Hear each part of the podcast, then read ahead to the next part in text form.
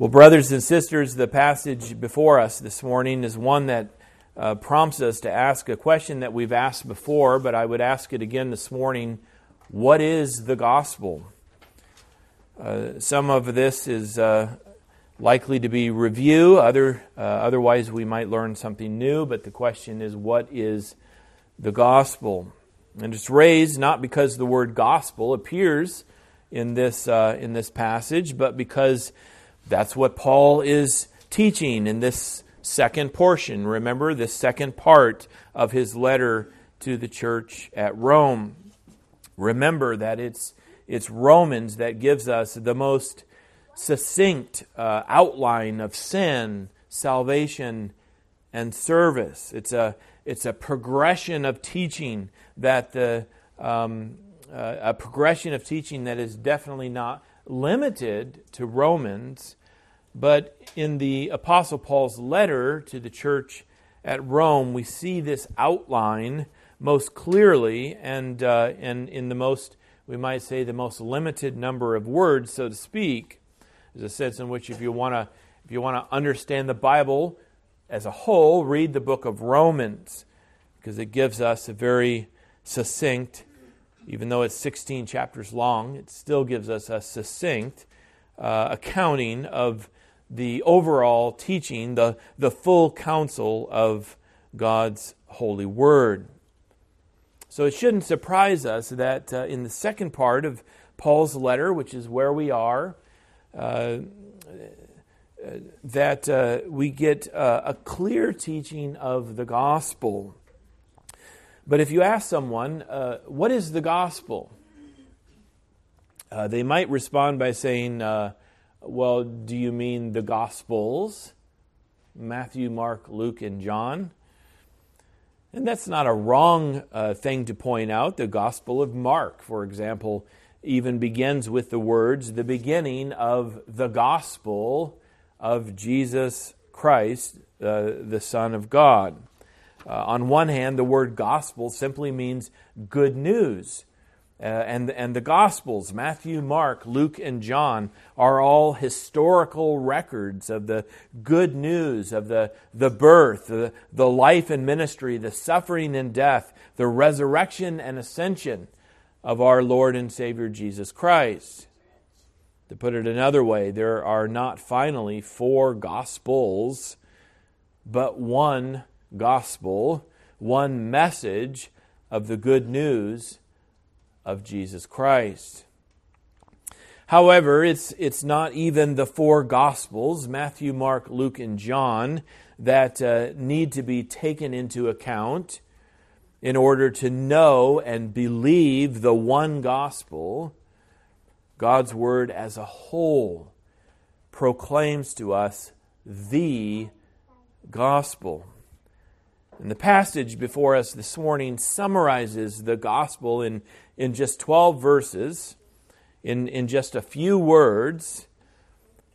So if you ever are feeling like uh, you need to brush up on the gospel, if you are ever burdened by the, the conviction of your sin, you can always turn to Romans 4, verses 1 through 12, in order to gain reassurance of God's grace to you in Christ. God's grace to you in Christ, which is to say, the good news of Jesus Christ, is exactly this that to the one who does not work, but believes in him who justifies the ungodly, his faith is counted as righteousness. And your assurance in hearing this summary, this very succinct uh, statement of the gospel, should be all the more comforting. We want to we want to point this out this morning. It should be all the more comforting to you to know that this was the gospel, even according to Abraham. One of the benefits of, of reading your entire Bible, of of hearing, as we say, the, the full counsel of God's Word is to see that God does not change. Of course, the changelessness of God is like every other of God's attributes. If you are not a believer in Christ, every attribute of God will be a burden to you. It will even be a terror to you to consider each and every one of God's attributes, including his changelessness. The unbeliever says, Oh, that God would change and not be what he is, for he is a terror to me. But if you are a believer in Christ, if a changeless God has forgiven your sin and reconciled you to himself, if he has changed you and, and adopted you as his own child, then the changelessness of God has become a comfort to you. And that's what we want to gain from the passage that is before us this morning. Here's the first point the gain of Abraham. The Apostle Paul begins the next part of his letter with a question. He asks, uh, What then shall we say was gained by Abraham, our forefather according to the flesh? And Paul's point will be that the, the gain of Abraham is also our gain. As we too, like Abraham, believe God and receive the promise of the gospel. But we also gain I want to say this morning by knowing that the same gospel was available, or, or, or, that was available to Abraham, is available to us. The Old Testament to the New, Genesis to Revelation. It's the same problem of sin. It's the same God. It's the same way of salvation. So let's start with the gain of Abraham and then apply it for our, we might say, double gain after that. First, under this point, there, there was for Abraham a great gain simply by believing the promise of God.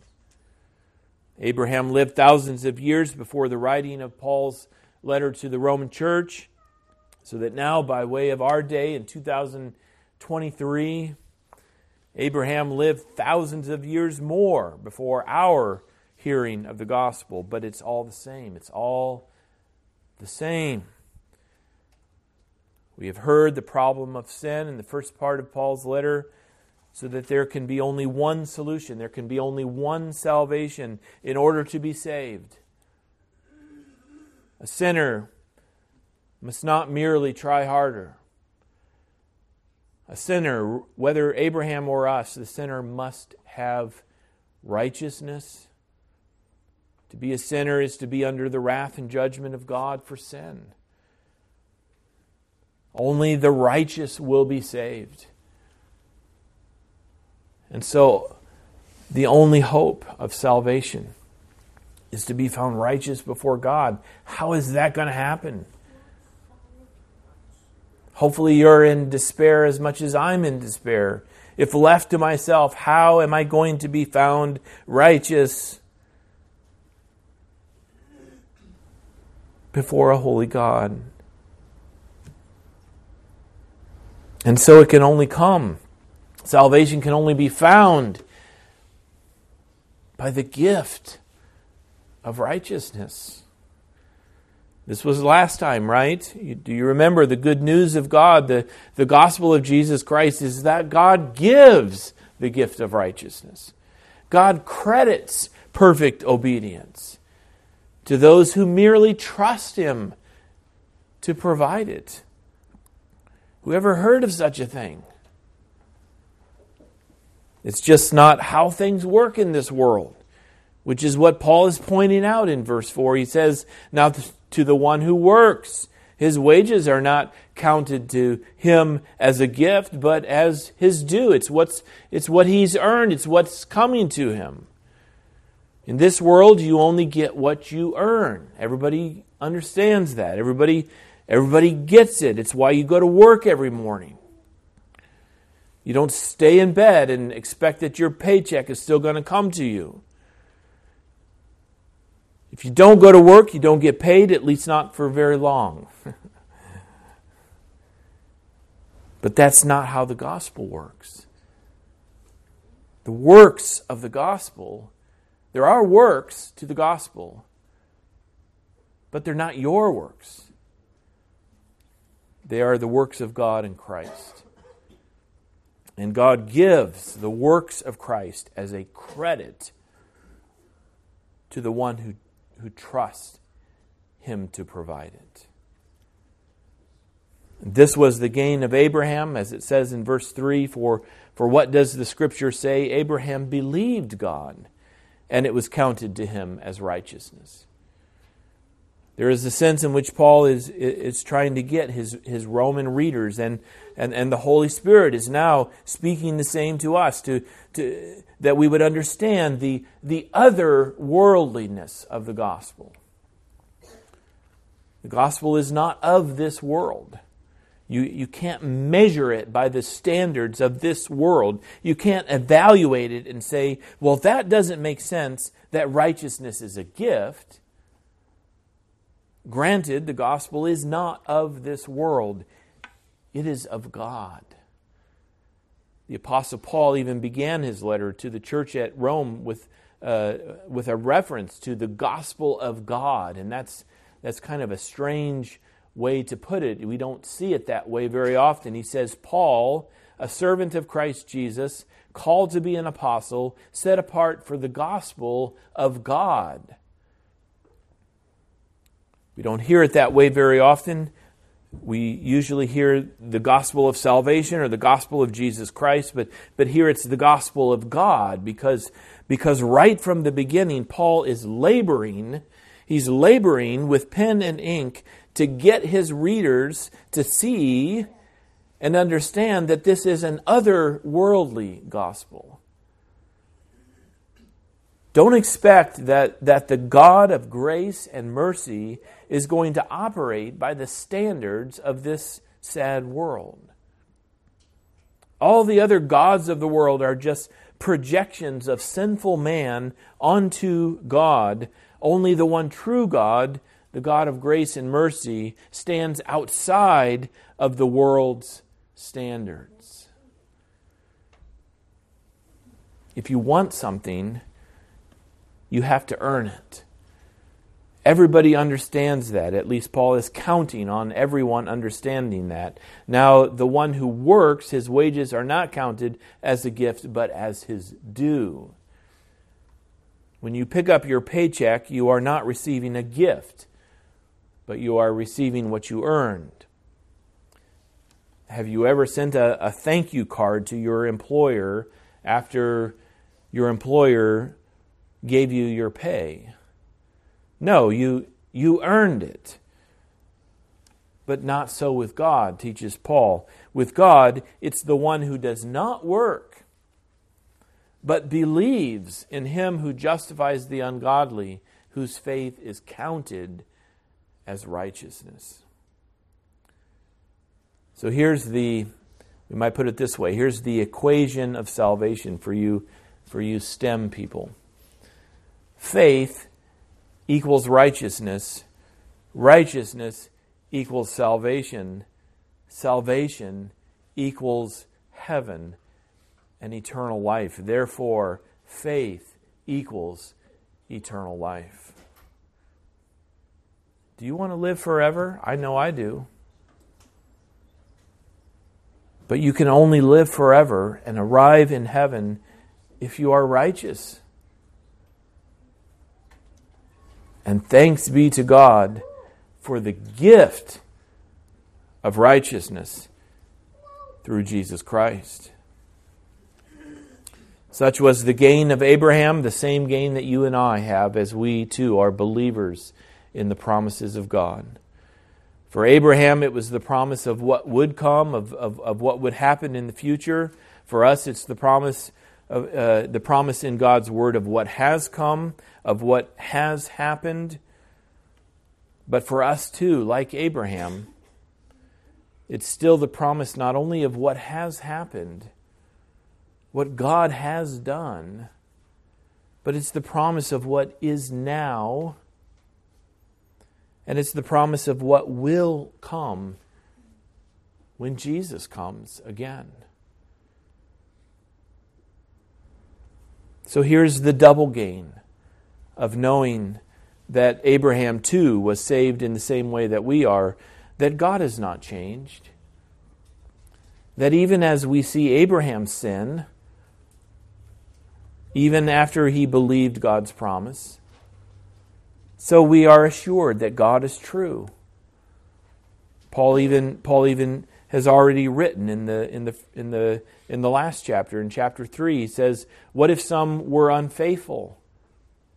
That's us right? What if some were unfaithful? Does their un does their faithlessness nullify the faithfulness of God? And he answers by no means. Let God be true though every one were a liar Already in the last chapter, Paul has been, has been working to show us the other worldliness of the gospel. Let God be true, let every one be a liar. In this world, promises are broken. You've broken promises, I've broken promises. We've had promises given to us that were broken. In this world, promises go unfulfilled. It happens all too often. In this world, you don't have it until you see it, until you hold it in your hand. But God is true and faithful, and, and what He says is. This is why this is the importance of the story of creation. God said, Let there be light, and there was light. Therefore, we can gain the gain of Abraham by believing the promise of God, and the further gain is gained from seeing that God is unchanging, that God's unchanging faithfulness to Abraham is his unchanging faithfulness to us as well. So, next is the boast of Abraham. The boast of Abraham. Not only was Abraham just like us in the way that he was saved, he was just like us in his sin. We tend to look at certain figures in the Bible as being above sin. Noah built the ark and he was saved. Abraham was the man of God who obeyed God. David stood up to Goliath and killed him. Daniel did the right thing, was thrown to the lions. And Paul doesn't discount the greatness of such figures, even of Abraham, but he returns to his teaching regarding sin with these words For if Abraham was justified by works, he has something to boast about. Okay, yes, it's true. There are great men and women of obedience in the Bible. Abraham obeyed God. He left his homeland. He set out not even knowing where exactly he was going. David risked his life as he met with Goliath and, uh, and struck him down. Daniel defied the king and faced the lions. Uh, and so they could boast before men. I obeyed, I stood up, I did what was right. They can boast. But they still cannot boast before God. For if Abraham was justified by works, he has something to boast about, but not before God. Jesus, our Lord, put it this way in Luke 17, verse 7. He said, So when you have done all that you were commanded, say, We are unworthy servants. We have only done what is our duty. Applied to us, we can say, uh, I have been faithful. I, I did not cheat, lie, or steal. And go ahead. You can boast about it before your fellow man. But you can't boast before God. Before God, you are a sinner. I am a sinner. And the only way to be justified, the only righteousness that I can possibly gain is by receiving the gift of righteousness from God in Christ. And so we have the justification of Abraham. Verse 5 reads, And to the one who does not work, but believes in him who justifies the ungodly. Isn't that an amazing thing? God doesn't justify the righteous. Why? Because the righteous don't need to be justified, they're already righteous. The problem is there are none who are righteous. And so, who can be justified? Who is there for God to justify? The ungodly. And to the one who does not work but believes in him who justifies the ungodly, his faith is counted as righteousness. One of the tenets of the, of the Reformation is faith alone. One of the solas, as we say, of the Reformation faith alone. To give all five of the tenets of the Reformation, we are saved by grace alone, through faith alone, in Christ alone, unto God's glory alone, and all by the teaching of God's word alone. But there are some who would say, uh, well, we, we, don't, we don't see those two words together very much, if, if at all, in Scripture. But actually, we do. And, and, we, and we see it right here in this teaching from the Apostle Paul because he teaches that it's the one who does not work but believes. That's faith alone. That's faith apart from works. And Jesus, our Lord, didn't say, Come to me, all you who are weary and heavy laden, and I will give you rest for a while, so you can get up again and continue your work. So that you can get up again and and continue on with the scant hope of, of salvation and the elusive goal of eternal life. No, he, he said, Come to me, and you will find rest for your souls. The gospel according to Matthew, Mark, Luke, and John, the gospel according to the Apostle Paul and Peter, is the gospel according to Abraham. It's not that Abraham wrote a book like Matthew, Mark, Luke, and John, and, and, and Paul and Peter, but, but Abraham really preached and, and taught the gospel in his life. Abraham trusted God to, to provide, to provide what he had promised. God promised Abraham a land of his own. God promised Abraham his constant care and protection. God promised Abraham many descendants coming from his own body. And so, implicit within the promises of God to Abraham was the promise of salvation through Jesus Christ. Did Abraham understand the fullness of what God was promising him? We'll let the scholars debate that question out. But the plain teaching of Romans 4 is that Abraham believed God and it was counted to him as righteousness. He was justified by faith. And the application to us is that we too have the promises of God, a God who does not change, the God who has always had one plan of salvation. Trust me, says God, and I will provide for you. God provides even the righteousness that we need to escape his judgment for sin. It's so otherworldly that, that we, we can easily miss it or misunderstand it. And, and so every week, what do we do? We come back here to this little room on the north side of Terre Haute. We come back here again so that we can hear it again so that the gospel will be proclaimed. And, we're, and it's a matter of don't forget righteousness, perfect obedience is the gift of God in Jesus Christ. You can't provide it. You can't offer your righteousness to God. He must provide it, and He calls upon you but to receive it. Righteousness, heaven, even eternal life are the gift of God in Jesus Christ. Finally, then, the sacraments of Abraham.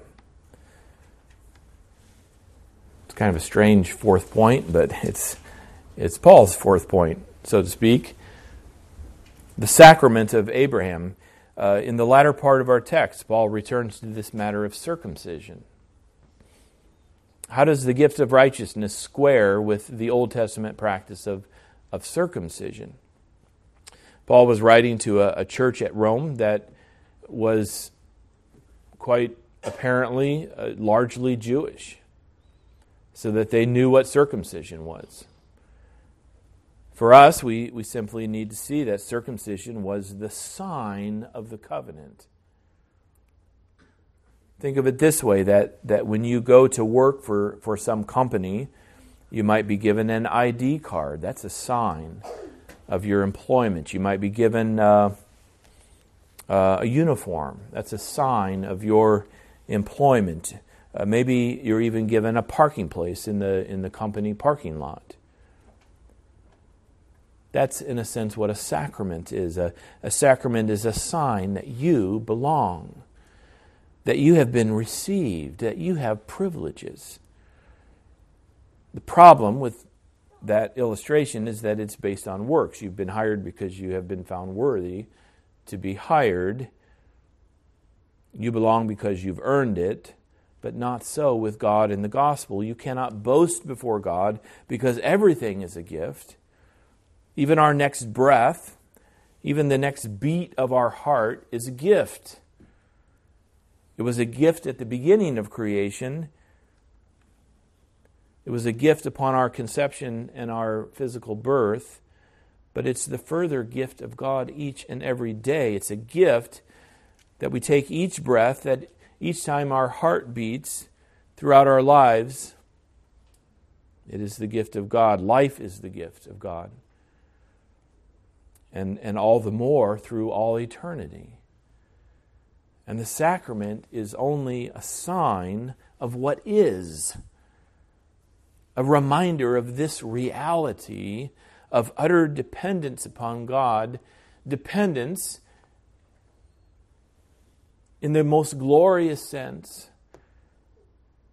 The sacrament is simply the sign of what is in, in our dependence upon God, and, and that ought to prompt us to utter thanksgiving to God. But what did the people do with the sacrament of circumcision? They, they turned it from being the sign of what God does by His grace and mercy to what they do and, and what they are by their own doing, as if to provide their own righteousness. In Genesis 12, God gave promises to Abraham, and, and, and all he said was, This is what I'm going to do for you. There were no ifs and there were no buts. And, and Abraham believed. In Genesis 15, Abraham, like you and me, was, was struggling to believe because the promises, of, the promises of God had not yet been fulfilled, and he was getting old. And so God gave his promises again and even performed and, and put Abraham through an elaborate ceremony to give him reassurance of his faith of his faithfulness. And then in Genesis 17, God gave his promises again, and he also instituted the sacrament of circumcision. So that every time Abraham looked down at himself, if you know what I mean, he would be reminded of the reminder of the promises that he had already been given. And that's what our sacraments are a reminder of the reminder of the promises of God. Every time we receive the Lord's Supper, as we hope to hear just shortly, we are meant to be reminded of the reminder, of the reminder, of the reminder, the promise in the garden. The seed of Eve will crush the head of the serpent is meant to be remembered by the promise to Abraham. The promise to Abraham is the reminder of the promise of God to Noah after the flood. The promise to Noah was uh, or, or, or, is remembered by the, the promise to David. The promise to David is remembered by the promise of the prophets that the Christ would come, and the promise of God was fulfilled in, in the coming of Christ. And now today, uh, it's remember the promise. Every week, by the preaching of the gospel, remember the promises of God.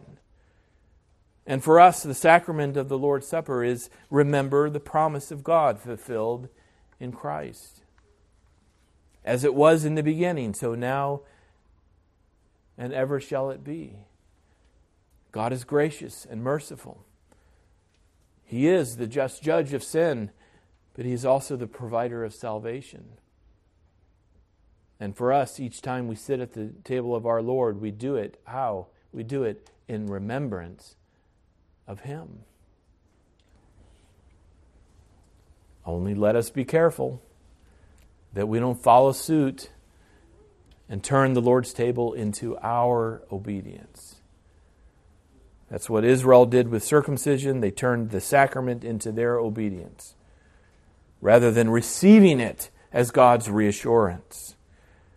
That's why God gave Abraham to sleep through the ceremony of, of Genesis 15.